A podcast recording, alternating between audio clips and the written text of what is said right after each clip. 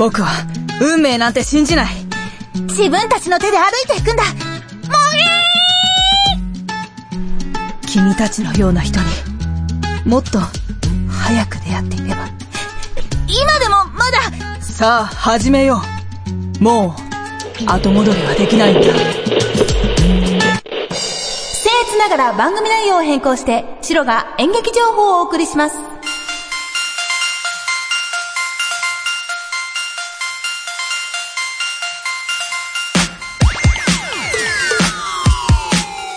の番組は、株式会社アルファの制作でお送りします。皆さん、こんにちは。いかがお過ごしでしょうか？夏の疲れが若干出ております。白でございます。やっぱね、最初、アクトを聞いていただいたように、私はやっぱりファンタジーが好きだなと改めて思いまして、今回はまあ久々にね、ちょっとこうファンタジーでファンタジーゴリゴリ RPG 的な感じで参りましたが、いかがでしたでしょうか？まあ、こんなのが趣味なんだなと思っていただければ嬉しいです。今年の夏はね、意外とアクティブに過ごしたような気もしておりますけれども、帰ってくるとクーラー最高と、え、扇風機と併用して、え、インドアに暮らしておりました。皆様はどんな夏を過ごしましたか？行ったとこ、あとはね、まあこの番組演劇番組なんで、こんな演劇見たよとか、あ、こんなちょっと楽しいイベント行ってきたんだ。そんなことがあればぜひお便りくださると嬉しいです。今回はですね、まあ、前回とかちょっとね、引き続きにはなるんですけども、全国にあるおうち劇場のご紹介でございます。あと、トーク2で番組からお知らせがございます。ぜひ聞いてください。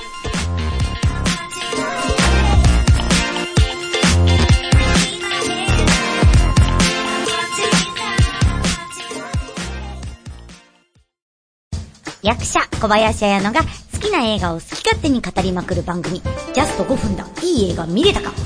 小林の小鳩のような小さな胸を震わせた、笑った映画、泣ける映画、ゾクゾクした映画、燃えた映画、萌え萌えした映画、とにかく素敵映画を布教しちゃいます。みんなで一緒に映画を楽しもうじゃないですか。各週金曜日、ポッドキャストにて配信中。いやー、映画って本当にいいものですね。Try to the next stage. アルファ今回の演劇情報はこちら。全部これ、お家です。家に帰るようにくつろぎながら演劇を見よ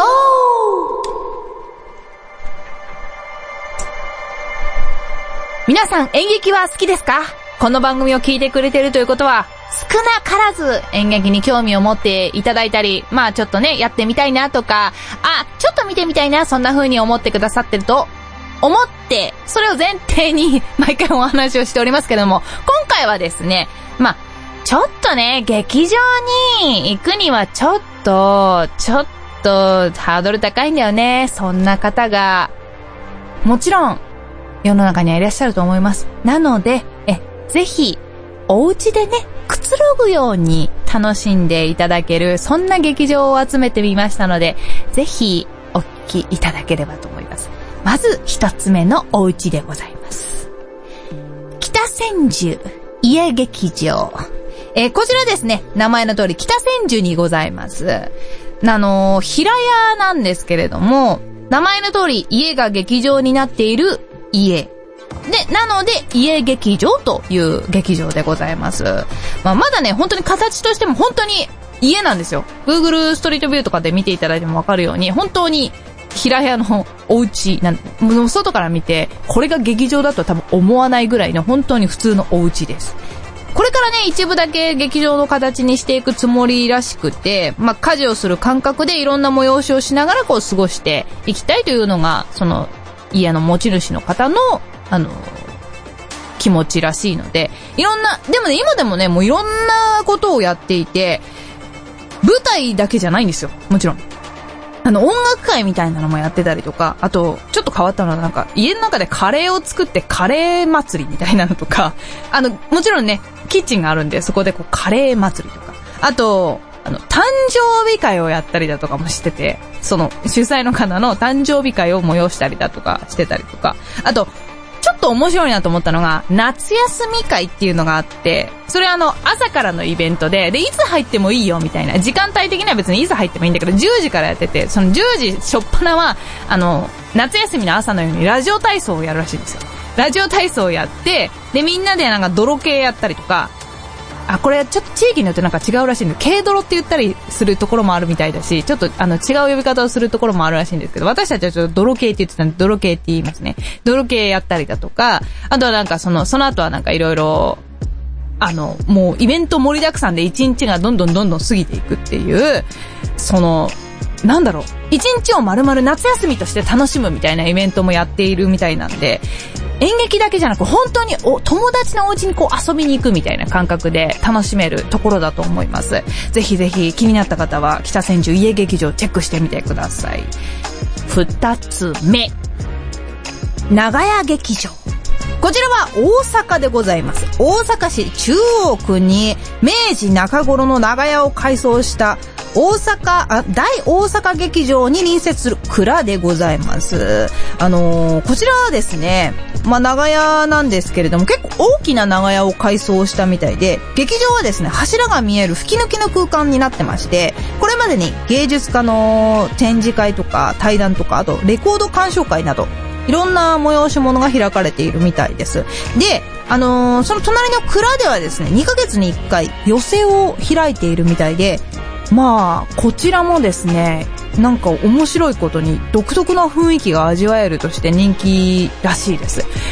私的にはこうやっぱり家の中で見るのもいいんですけど、確かにそういう蔵とか、普段た、めったにこう入ることがないところっていうのかな。そういうところで、なんか違うことをするっていうのもいいなと最近思い始めました。まあだからね、やっぱり演劇は劇場だけじゃなくて、こうぜひね、そのところにあるものを使って、劇場っていうのを楽しんでいただけたらなと思います。そして、三つ目。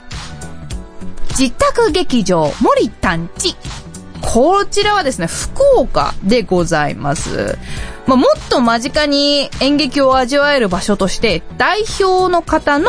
おじい様が住んでいた空き家を利用して自宅劇場を開設したということで、こちらがですね、まあ、本当にもう見た目は家です。あの、ご実家です。本当に。本当にご実家なんですよ。あ、こ、田舎行ったら、あ、こういうでっかい家あるよね、みたいな家なんですけども、こちらではですね、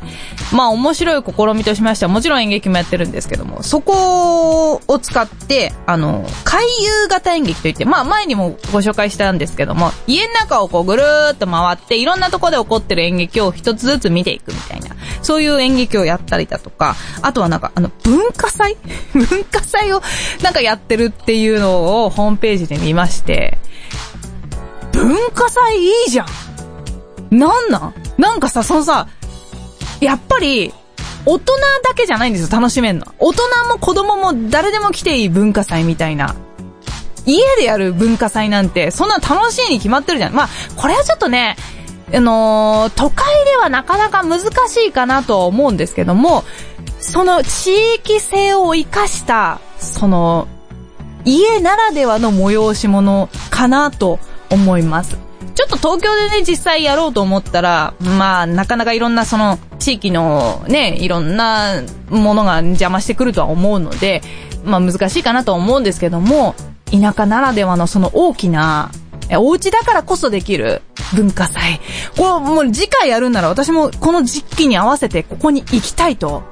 思います。ぜひ気になった方、あとお近くの方とかね、えー、ぜひぜひ探してみてください。で、これね、あの、あとね、東京都中野区にもですね、古民家朝頃というですね、あの、劇場じゃない、イベントスペースがあるんですけども、こちらもですね、あの、本当に、なんだろう、本当に古民家なんですよ。昔ながらのお家の中を、こう、中で演劇やったりだとか、するトップスペースなんですけども、昔私一回ここ見に行ったことがありまして、こちら見に行った時は、夜だったんですけど、今はちょっとなんか夜の貸し出しはしてないみたいで、あの、昼だけ昼とか朝だけなんですけども、その、古民家での演劇って玄関入ってきて、和室をこう見て、で、和室から見えるその生活空間を覗いてるみたいな、そんな楽しみもありますんで、えぜひぜひ皆さん、その古民家だとか長屋だとかそういったところの独特な雰囲気を楽しんでいただけたらなと思います。まあ、やっぱりね、劇場に行くのはちょっとハードル高いっていう方結構いらっしゃるので、ぜひね、それならぜひぜひ友達の家に遊びに行ったりだとか、まあむしろね、もう家としてその空間を楽しんでくつろぎながら演劇を楽しむ、そんな選択肢もあってもいいんじゃないでしょうか。というわけで、古民家、そして家劇場のご紹介でした。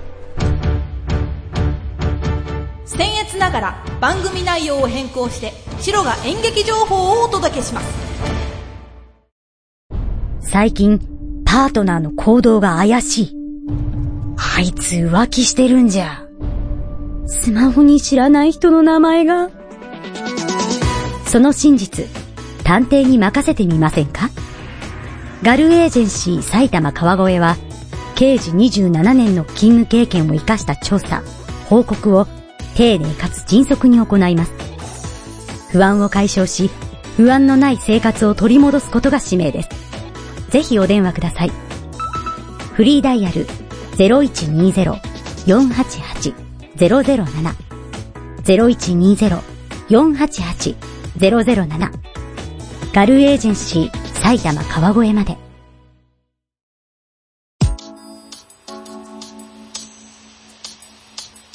僭越ながら番組内容を変更して、白が演劇情報をお届けします。今回はフリートーク2ということで、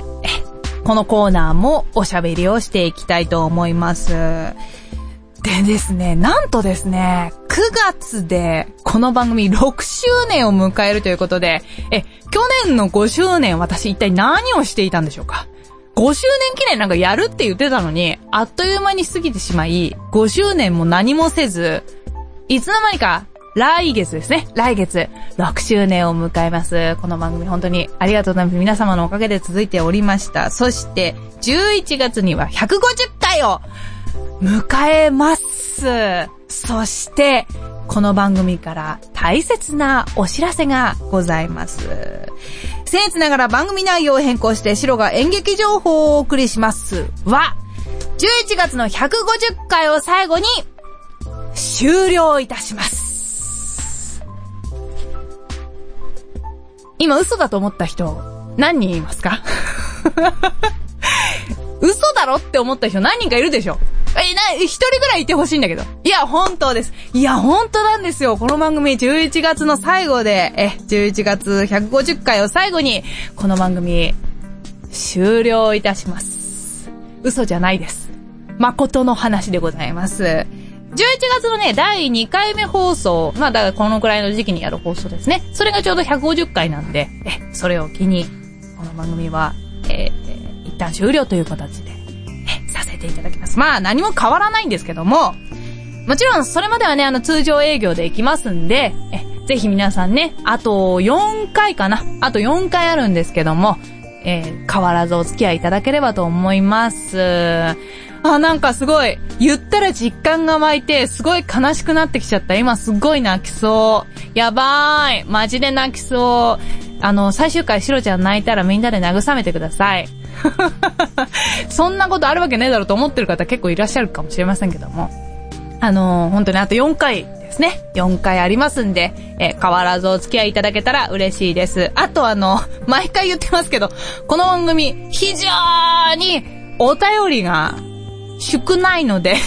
ぜひ、最終回に向けて、150回に向けて、ぜひ、あの、お便りいただけたら嬉しいなーなんて 思っております。最後に向けてのなんかあの、ラストスパートじゃないですけど、あの、1回につき1個ぐらいちょっと読みたいなと思ってますんで、え、そうしないとあの、しろちゃんが自作自演で あの、お便りを送ることになっちゃうんで、え、ぜひ、お便りお待ちしております。そんな番組からのお知らせでした。ら番組内容を変更して、白が演劇情報をお届けします。週末、一人で夜空を見上げることはありますか？都会の雑踏の中で見上げる夜空でも、高原の澄んだ空気の中、満天の星の輝く夜空でも、波間にきらめく月明かりの夜空でも、あなたが人恋しくなったら、僕のお話を聞いてください。鈴音色、琴の葉、音の葉は、各週土曜日、アルファから、ポッドキャスト、YouTube にて配信中。Try to the next stage. Alpha. エンディングでございます。先ほど私、あと4回と言いましたけども、11月まで数えてみれば、各週配信なんで、あと6回ありますね。自分で今、ふと思って、あれ4回じゃないな。っていう、えー夏の疲れが出ているまま、えー番組終了のお知らせを、えー突っ走りました、シロでございます。あと6回、あと6回ありますんで、えー皆さんまだまだお付き合いいただき、いただければ嬉しいです。9、10、11で11月の最後に終わります。というわけで、この番組では紹介してほしい劇団、公演情報を募集しております。イベントなども大歓迎です。ぜひぜひ皆さんお便りください。まあ、あまだね、あと6回もあるんで、え、ぜひ送っていただけたら嬉しいです。そして、何でもいいです。どんなお便りでも構いません。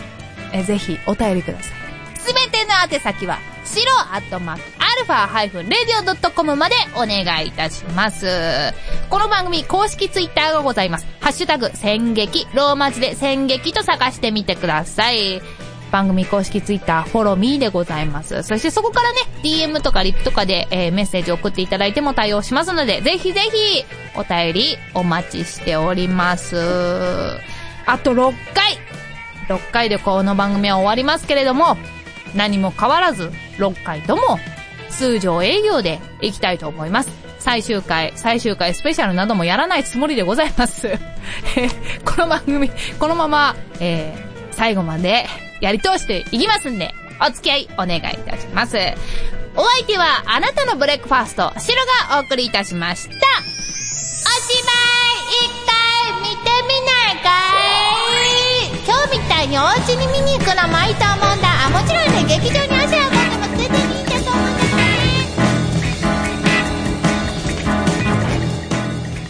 この番組は、株式会社アルファの制作でお送りしました。